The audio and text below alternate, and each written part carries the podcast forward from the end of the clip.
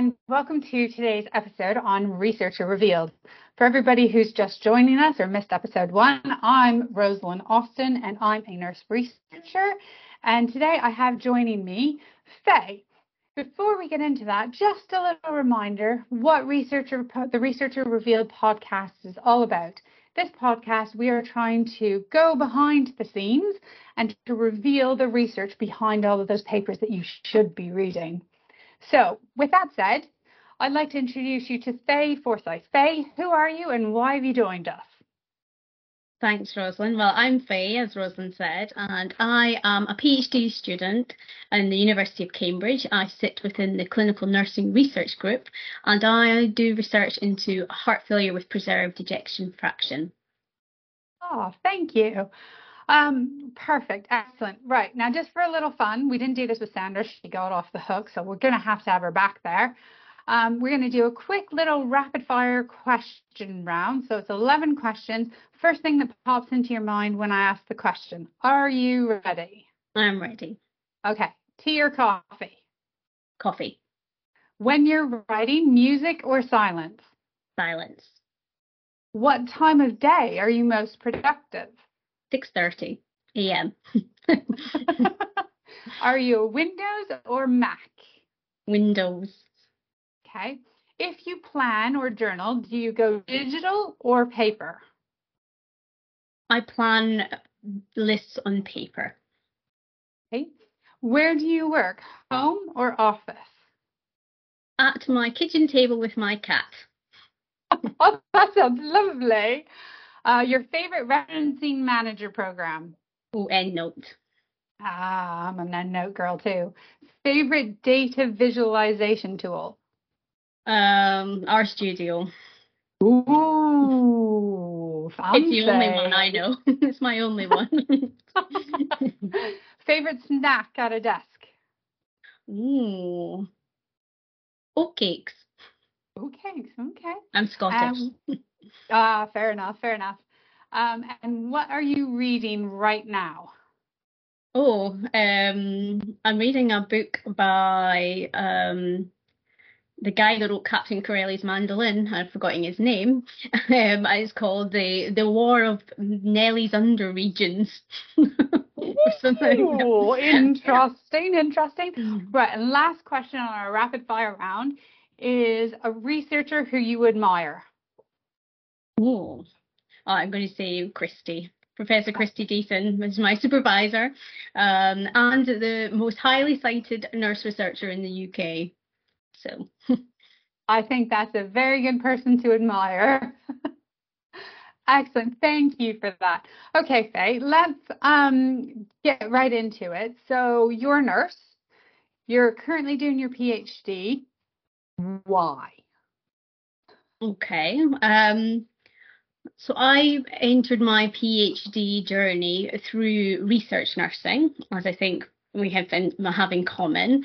So I'd been a clinical nurse working in general medicine for a number of years, and I always enjoyed it, but I had always aspired to move into research right from when I started my training. And I managed to get myself an early clinical career fellowship from something called NHS Education for Scotland, and they'd funded my master's straight off the back of finishing my undergraduate. So I'd done that at the same time as gaining my clinical experience. It was offered part-time, and so I was working clinical shifts and I was doing my master's, and that gave me my first sort of insight into research. It was a master's in research I did at University of Edinburgh, and then I decided that wasn't enough and I wasn't sort of getting to grips with marrying a clinical job and doing sort of research. So I moved to London and I got my first clinical research nurse post.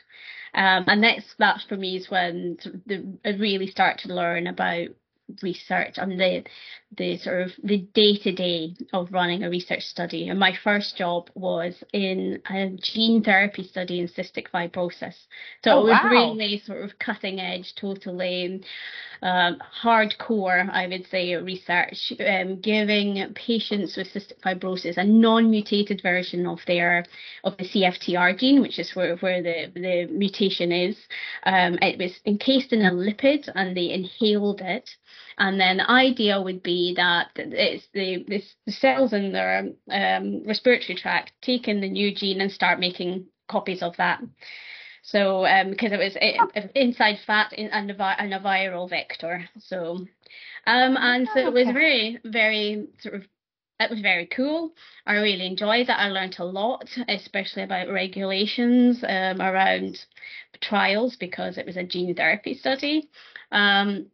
But it was quite a short job. They sadly didn't have their funding renewed to the same extent. So then I moved to another post, and this was in genetics of obesity, and that was at Cambridge. And that's how I've come to be in Cambridge. And I've done a variety of other sort of clinical research nurse jobs since then, until my most recent post, which was about 2018, when I started to work with Christy as her clinical research nurse on the Optimise HFpEF study, which was looking at diagnosis of heart failure preserved ejection fraction in patients living in the community and following them up for a period of 1 year and looking at a number of parameters just to characterise them and see how well they managed over a period of 1 year in terms of activity and hard outcomes like hospitalisation and mortality, unfortunately. And from the back of that, I'm having a great mentor who allows you to do more than you often are allowed to do as a clinical research nurse. So I was allowed to write the protocol paper. I was allowed to write some to the main publications. I got to go to workshops that they were holding on with the other group in Manchester that they were doing their qualitative part of the study. So I got to learn lots and lots of different techniques, and from there I decided, yes, I'd like to do my own research now, and I'd like to do it in HFpEF. And here I am. Fascinating. Oh my goodness, what a journey. I love hearing how people get into research, because I think everybody has a bit of a unique difference. Just to slow things down, because some people coming to this might not understand some of the things that we were talking about. So one, what is a research nurse? So for me, a research nurse is somebody who is specialising in the delivery of clinical research, usually in a clinical setting like the NHS. So generally they'd be responsible for reading research protocols and then operationalising any of the clinical components within that protocol, namely about giving treatment or assessing people at the beginning, giving some form of treatment and then assessing them again at the end. And so you get to learn lots of different types of clinical assessments, develop loads of different laboratory skills that your bedside nurse wouldn't learn. So you know how to work a centrifuge and you can pipette your samples like a pro. So that was my experience of being a clinical research nurse in the standard jobs that I'd done up until when I joined Christy's group, and that was when working with a nurse who was also keen to promote nurses become researchers. So got to cross the line a little bit and step over into doing some of the analysis parts, and that's how I progressed to become PhD student. So I would agree with you there in that for anybody who doesn't know, I was a research nurse before becoming a PhD. And I would say the biggest difference from listening to your experience learning about research and mine is those opportunities that Christy gave you to start working as a researcher rather than a research nurse, where in some of the work that I did, even though I was doing some of those activities, it just kind of got magically absorbed. So I didn't get the credit. I didn't get the ability to co-write on papers and things like that. So it's really interesting, the difference to me that having a nurse leading your research group, how that resulted in a different experience, even as a research nurse. So somebody who typically just whatnot. So another word that you used that I found quite interesting in talking about research nurses, because I agree with this as well, is that you're allowed. Yes. Tell me a bit more about what you mean, both from the point of view of possibly like something that pops to head for me, into my head straight away, is we are allowed as research nurses, given we follow the protocol and we've got the right oversight, to give unlicensed drugs, for example.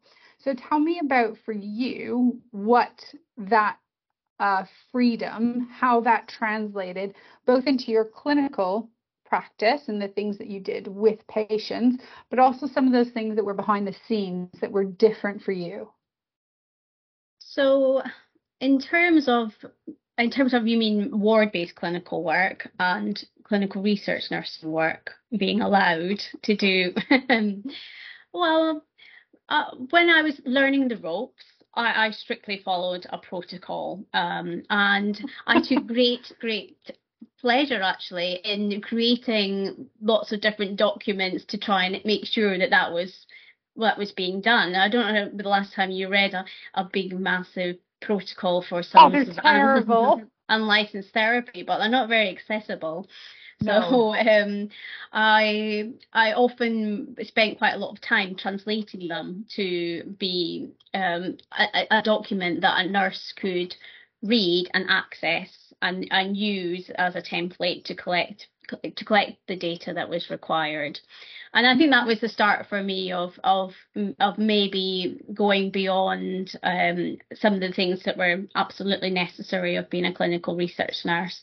But you're right, I experienced similar barriers. I had aspirations throughout all of my clinical jobs to do more than I was doing, to be included as an equal member of the party in the clinical research game, and beyond some papers, beyond generally speaking, my experience has been that people are very generous, and if you have contributed in the shape of being a nurse, a research nurse, then frequently if you're not on the paper as a contributor, then you're at least acknowledged in the end of a paper, just saying, you know, the delivery was dependent upon your presence and your ability with patients to deliver the protocol.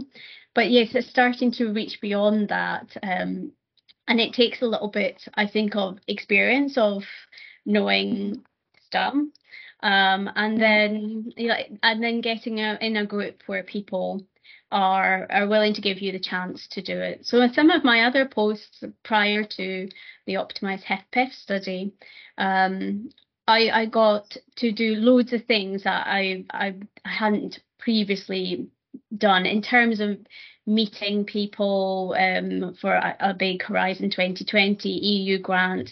I got to go to a lot of meetings and see how all of these things are reported. And I got to contribute to the periodic reporting for all of those grants, but that doesn't translate to a publication. That's to satisfy the criteria of the grant, but it was a lot of writing, and I think it was sort of confirmed to me that I think I had the capability. I just needed to go and find the group where they would.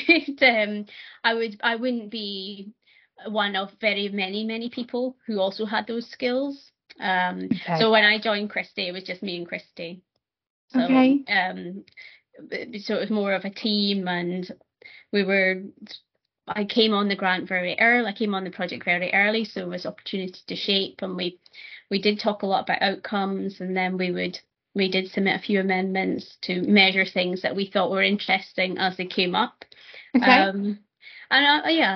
So I'm not sure I've answered your question, but no, I think you have. So what I was trying to pick at a little bit, because In you describing your journey to us, it was very clear the training that you followed. So you did the master's and you did some research delivery specific training, and then you did more training once you started on the study around how to conduct studies and specific procedures.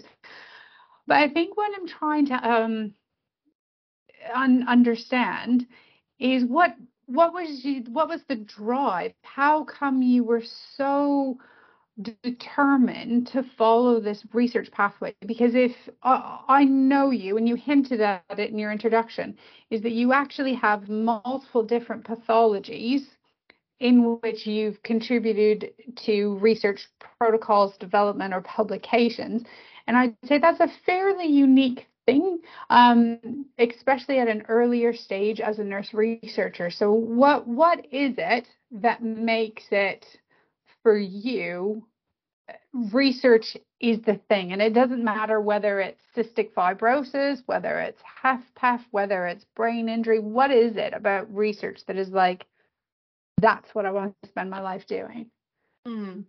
You're right. So it started cystic fibrosis, and then it was obesity, and then it was traumatic brain injury, and now it's heart failure. But with all conditions, it's the same. You come across the same problems.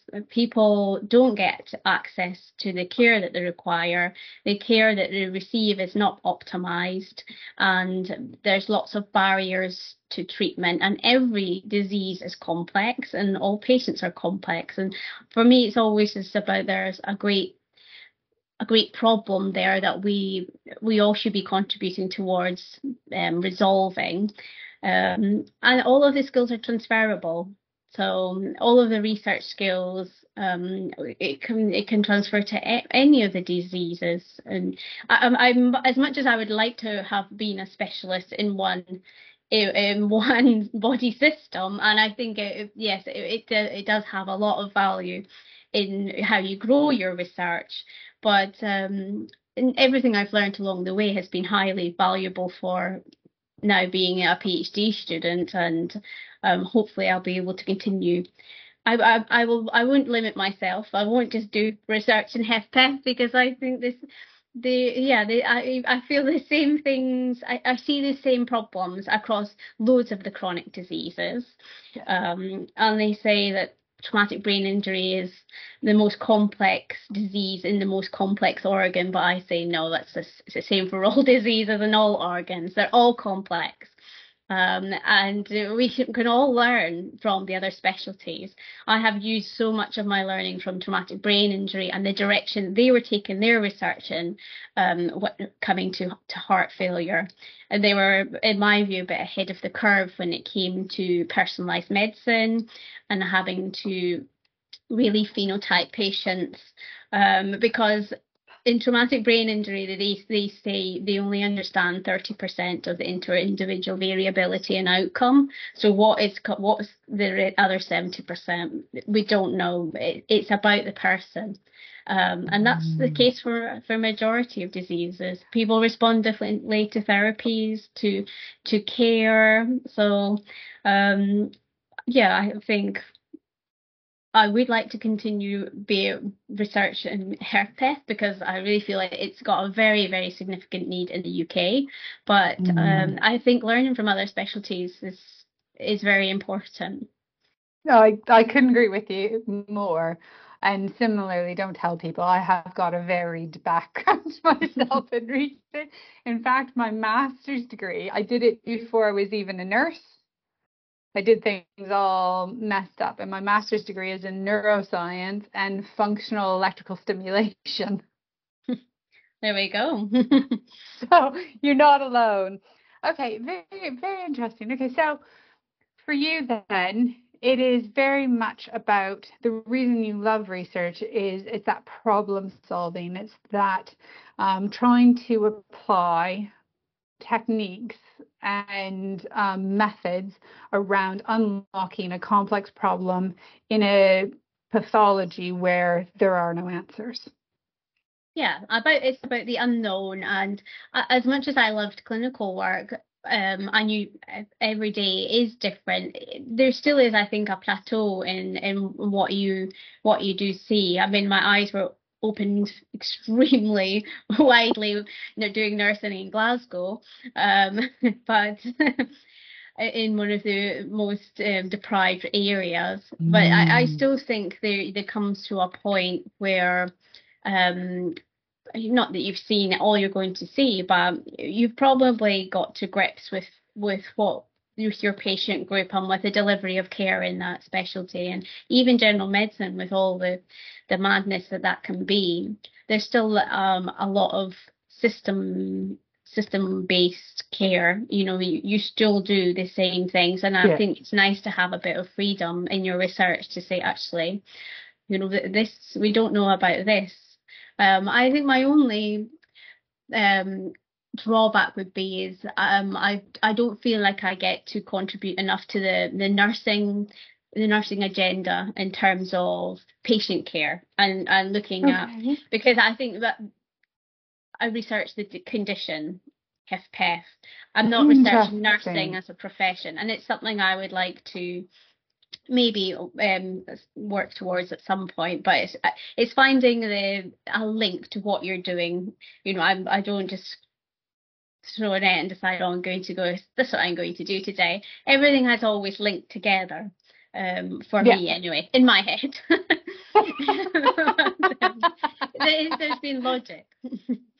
So I'm going to ask you to expand a little bit about that more. So when you say you're researching the condition and not the nursing care, like, I've just won the lottery, I have £1 million, I'm only going to give it to nurse research.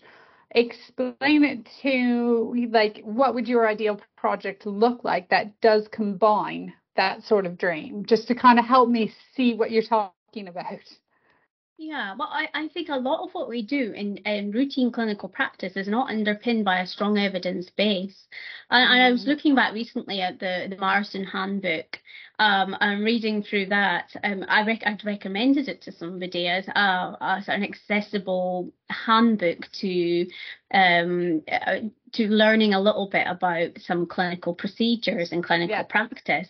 And when I was reading them, and I was reminded about how little of it is underpinned by any robust evidence, and that's not to say that they're not done well. It's been learned through a process of years of how these procedures should be operated, but it still surprises me that there's so many things out there that we just do in nursing and take for granted as being evidence-based, when actually possibly it isn't necessarily as robust as you might think it is. I'm trying to think of an example. Oh, so while you think, that actually twigged something in my crazy little head. Is, I think it was about a year ago, I'll have to look online to see if I can find, because it was a recorded talk. I was at a webinar, as you are, doing a PhD, and it was an eminent nurse researcher from America. And she said this phrase, and I captured it, like I screen recorded it, because I thought it was so powerful. She said, the thing about nursing and nursing care is that nurses know what works, but they don't have the evidence for it. And she actually was calling for nurses to become researchers, so that we'll start to be able to inform and develop research that turns that, I hate the saying, but that gut feeling, or that like warm hands approach, and actually turn that into science. And be able to look at it, because it's something, like, I know I felt for a long time, is that as a clinical nurse with more experience, we always blame our guts for, oh, that patient's doing poorly. But it's more than that. And so I think, like, her call for nurses to do research about nursing, I think, is that what you're kind of talking about? Yeah, okay. I think that's what I'm trying to get at, I think. Because a lot of I think the things that I write about is about a system of care, or it's about patient experiences, and I it's less so about specific nursing procedures that would that you're doing on a day-to-day basis. And it's just something that I think I would like to maybe head into in the future, and it's something I think we could do more of as a profession. I do recall now as a lecturer when I was doing my master's in Edinburgh, and she'd been a urology nurse, and they said they had a policy that was catheters had to be removed at lunchtime, and some such random statement was in their local SOP, and she, for the life of her, she could find no rationale for this. In fact, it seemed absolutely obscure, and so she did a small study, I think, to try and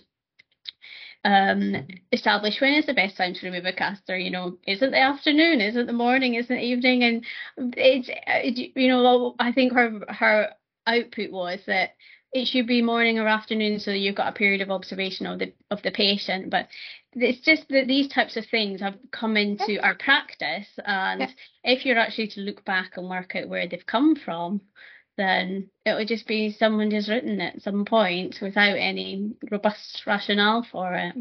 Oh, I totally agree. And I think it's one of the things that the more I learned about research, and not just as a, like, because when you're doing your nursing training, they're like, oh yeah, evidence-based research, that's how you practice, evidence-based this or that. But when I was doing my PhD, and you are encouraged and given the freedom to actually properly delve into research, that you do start to discover exactly what you're saying is there's very little, and the research that might be there, you know, could be from 1960, when like the catheters are not the same sort of tech that we have now, or, you know, there's so many variables. And I think I had a meeting with my chief nurse like ages ago at the hospital that I work at, and she said this, and I've stolen it from her because I think it's brilliant. So I think the role for nurses in research is to convert from doing evidence-based practice, because do we actually have the evidence? But that's another question for another podcast, to actually providing care that informs the evidence. Yeah. And just, you know, flipping it on its head and saying, okay, how do we know, and is it possible to measure, capture that this thing we do as nurses, that, you know, I'll keep picking on it because it's an easy thing to pick on, that gut feeling. And, you know, we've all had those calls in the middle of the night, and we're like, doctor, we need you to come now. And they're like, well, what's the patient's observations? And you're like, well, they're normal. And they're like, well, I'm not coming. And you're like, no, come now. Mm. And, you know, how can we unpick that? How can we start informing that so that it's not just this magical entity that nursing has, that it actually is like we can say, oh, it's because of this factor. Excellent. Okay, that's really, really helpful. The other thing before we wrap things up today is, tell us about your PhD. Okay. So what is the research that you're doing? And aside from your training journey that has got you exposed to Christy and that project itself, what led you to this research question? Okay, so my question came off the back of working with our patients in Christy's study. So I was seeing them on the running the research clinic. We were doing a diagnostic workup, and they were getting their echo, and then it was being reviewed by a clinician, a heart failure specialist, and on that basis we gave them a diagnosis and followed them up. So I was seeing the patients routinely, and it was just something anecdotal, I suppose. A lot of them said to me, it's like, I would like to be I would like to be more active. I'd like to be able to do more for myself, but I just don't know what that should be. And it's one of the problems in HFpEF is diagnosis is not often communicated, and when it is, sometimes it's coupled with the incorrect messaging, and so people are confused, and so that's when I started trying to put in some competitive applications, and that was the basis of my project, was going to be these work packages that was looking at patient experience, looking at what the evidence for diet was, looking at what the evidence for exercise was, so specifically diet and HFpEF, but the evidence for exercise in the multimorbid older adult. But my feeling was from seeing these patients was that they were quite significantly physically impaired, and routine cardiac rehabilitation or other types of services along those lines that I'd observed would not probably be suitable for them. And when I did look at some of the guidance out there, then it does, and some of the audits that I've done, they can be excluded. Not all services, but sometimes patients who are really quite physically functionally impaired do get excluded from these types of services, and HFpEF specifically. So I wanted to do this research and culminate in a sort of a feasibility study with testing some sort of new multimodal intervention. So far in my year 3 of 5 years, I have done a qualitative analysis of patient experiences, confirming a lot of the things that I have just said, that patients often feel like they don't know about their diagnosis. When they do know about their diagnosis, what they have been told, it would not be in line with a sort of current evidence in terms of the severity of the condition and what they can do about it. And then these factors together with their other chronic conditions make it very difficult for them to manage. And for a lot of the patients, for me, it felt like they entered a spiral of decline, whereby they were getting breathless, they were not then able to mobilise, and then the world gets tinier and tinier and tinier until they've lost a lot of their sense of self or things that they used to get enjoyment from. So that's your first work package. So that was work package 1. And that's describing the experiences of people who have heart failure with preserved ejection fraction, just for everybody who doesn't know what HFpEF is. Yeah. I can't remember if we said that or not. So I was like, I better check that in. Yeah.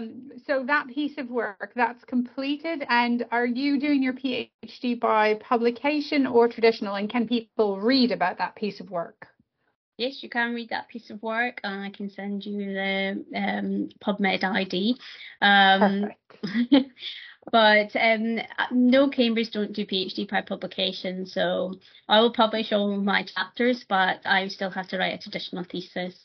And so my diet work, the diet systematic review, I have published that too. That's been 2 publications, one that looked at the types of things that were, you clap, but it's because I'm so verbose I can't fit it into one paper. It reflects a lack of concise writing ability. So one paper describes what has been tested. So it was 25 studies, I think, but each one was quite different in their approach, so I couldn't really find a way of nicely combining them into a logical. Each one had something quite different about what they were doing. So there was lots of, there's 12 different types of dietary interventions I could find in HFpEF. Notable absences was nobody has actually tested a standard Mediterranean diet to see if it affects outcome. We all assume that it's effective, because we have a lot of epidemiological data that shows that people who follow a Mediterranean diet usually have better cardiovascular outcomes, but no one has specifically tested that. That is fascinating. Yeah.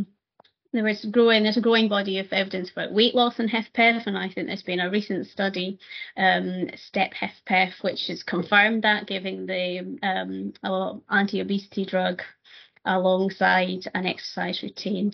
So that was the first paper, and the second paper was the meta-analysis looking at the actual outcomes from that.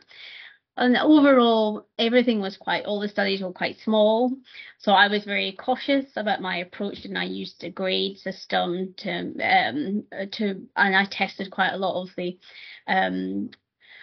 the outcomes. Although they might have been statistically significant, I was very cautious to make sure that that translated to clinical benefits, and oftentimes it did not. And that's the beauty of using the GRADE system, because it encourages you to do that. You know, that might look statistically significant and it might look good, but actually when you put that into a clinical context, does it actually have that much of a difference for somebody?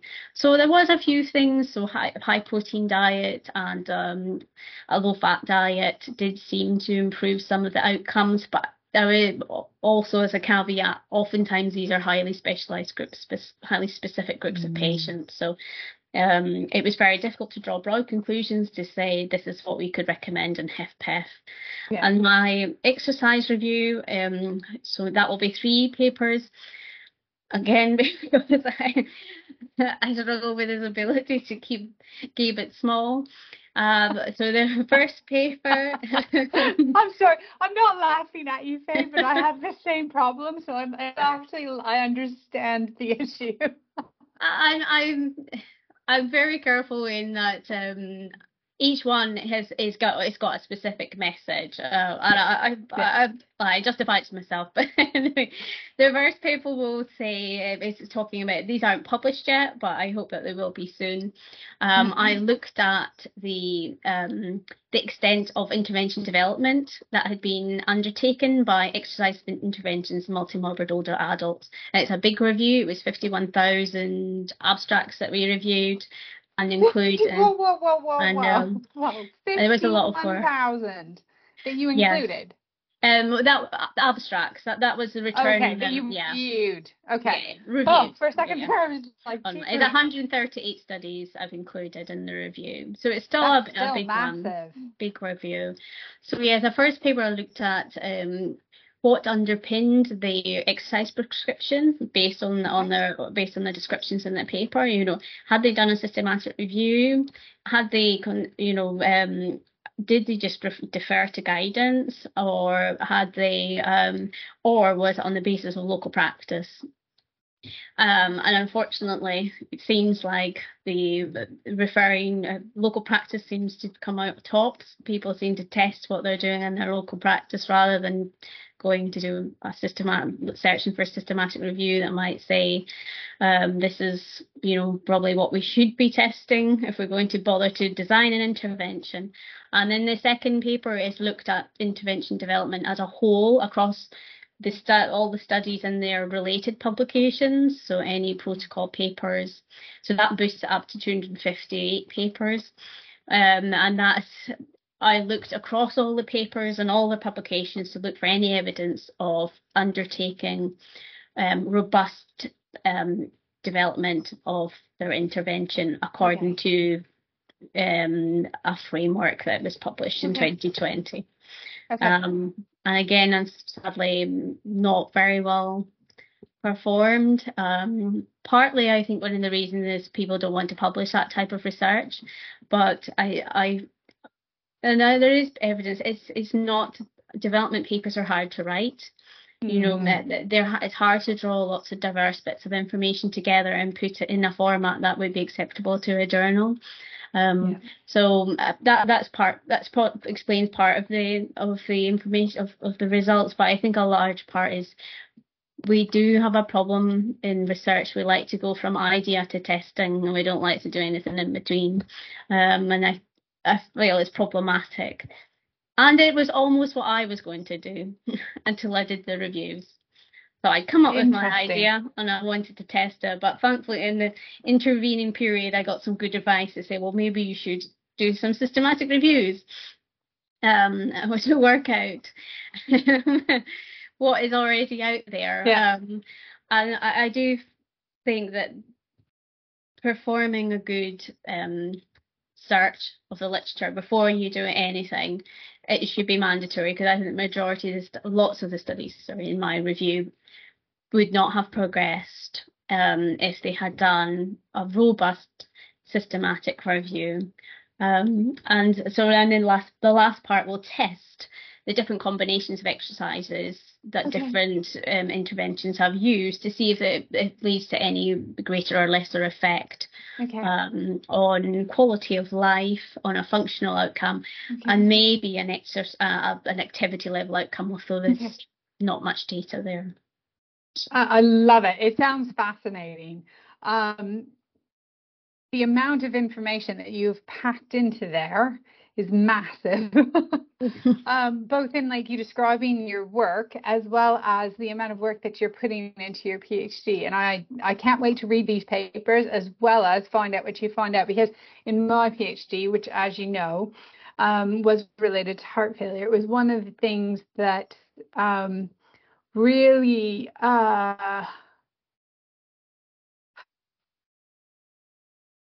put a fuel fire in my belly about more research. Is so many times, and it goes back to what you said as well about wanting to do more research and what it is about it, is that my patients and participants just kept saying to me over and over again, well, I would like to exercise, but I don't know how, or the doctor tells me to go for a walk, but on Tuesday I do it and I'm fine, and on Wednesday I do it and I'm not fine, and I am not able to tell whether or not doing it is a bad sign or a good sign, because especially in heart failure, but in other diseases as well, their symptoms are so non-specific. And like, how do you tell if you're breathless going for a walk on Tuesday because, well, you're walking uphill and it's hard work, versus on Wednesday you're still walking up the same hill, but now you're a bit more breathless, but you can't really remember what Monday looked like. And actually your breathlessness now on Wednesday is because you're decompensating.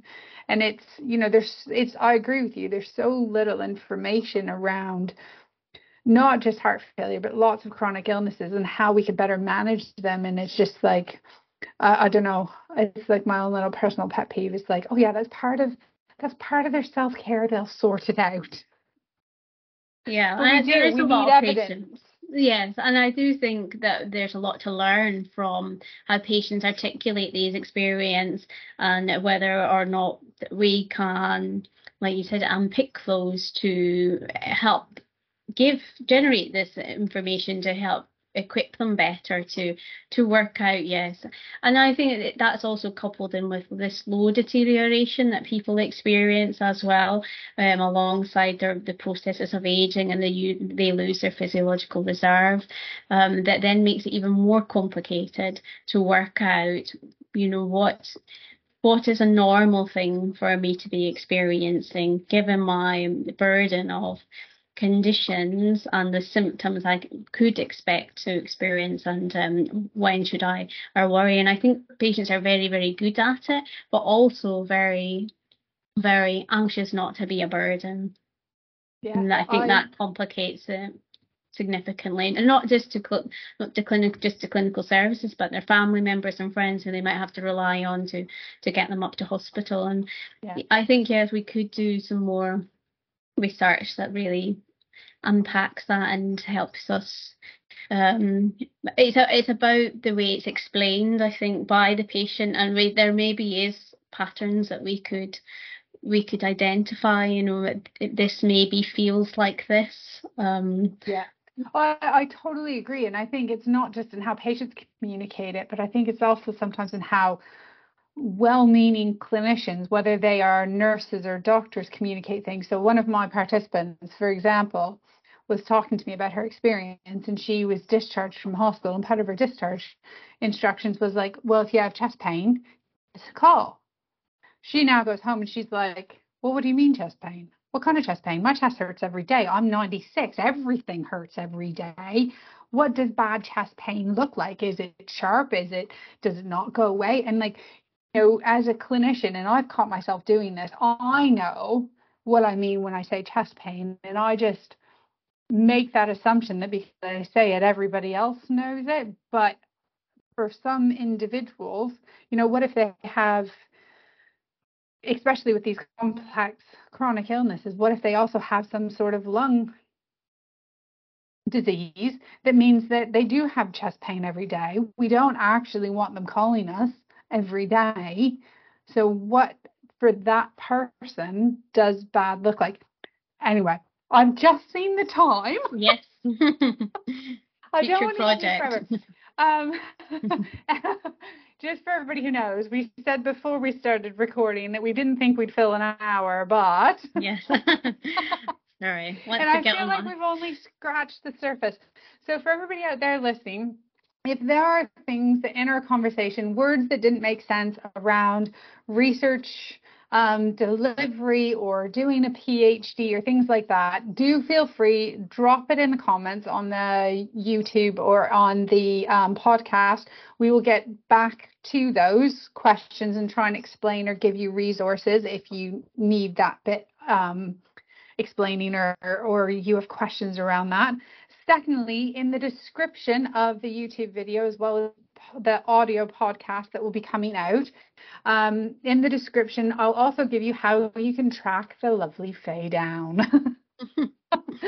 All of her contacts on social, as well as she's very kindly provided a really good list of all the some of the publications that she's put out recently, and that too will probably actually help anybody who is curious about Faye's work to unpick it and understand it a little bit more. Any last words, Faye? No, it's been a pleasure. Thanks, Rosalyn. I've thoroughly enjoyed having you on and getting to understand more what is driving your incredible and admirable passion around research as a nurse. So thank you very much for coming on to our episode 2 of my new podcast, Researcher Revealed. Thank you, and we will be in touch soon. Don't go away. Up next, we have the top 3 takeaways from this week's podcast by Dr. Rosalyn Austin. Wow, there was so much in that. I knew Faye would be brilliant. I have talked with her and worked with her previously, and I knew that she'd have so much to pack into it. For me, top 3 takeaways from today's podcast with the lovely Faye Forsyth. 1. Early exposure to research. So it's not the first time I've heard this in talking to other people, in that as nurses and AHPs and clinicians, the more that you talk to people who get into research, they say again and again and again that it's usually some form of early exposure to research to know that research is a possibility and that it is something that you can do as a career. So for Faye, it was her master's work and then moving on to being a research nurse. For me, similar, it was master's, then nursing, then research nursing, now my PhD. But early exposure to research equals a higher probability of becoming a researcher. So that's number 1. Number 2 takeaway is that difference. What is the difference between a research nurse and a nurse researcher? And this is a debate that has been going on for ages. Rather than getting into it now, I will put in the description a few publications and papers that go into that a little bit. But I think that's a really important thing, is that this podcast is specifically much more focused on understanding what researchers are, rather than those individuals who are delivering research within the hospital settings. And Faye had a really good definition of that, so re-listen to it again. 3rd and final takeaway from today is her passion about why she loves research. And I thought it was really, really important to highlight that, is that for her, research gives her the ability to answer questions that aren't answered yet. And specifically, it gives you the ability to focus in on patients that need the research as a nurse, that you know them, because they're the ones who always get excluded. So whether that's people with dementia, whether that's people who are too frail for exercise studies, but those people who often need care the most are often left out of research. So to have a passion and to be able to complete the training so that you're able as a nurse researcher to create research for the individuals so that we can answer those questions, so that our healthcare can become more accessible, treatments get optimized, there's less barriers even for those incredibly complex patients. So top 3 takeaways. 1, learn about research early, increases your chances of becoming a researcher. One, the differences between a researcher, a nurse researcher, and a research nurse. And three, that research is a way to be able to improve knowledge, especially in those underserved populations. Thanks for listening. Don't forget, like, comment, and subscribe on YouTube as well as on Acast or whatever podcasting platform you've downloaded this onto.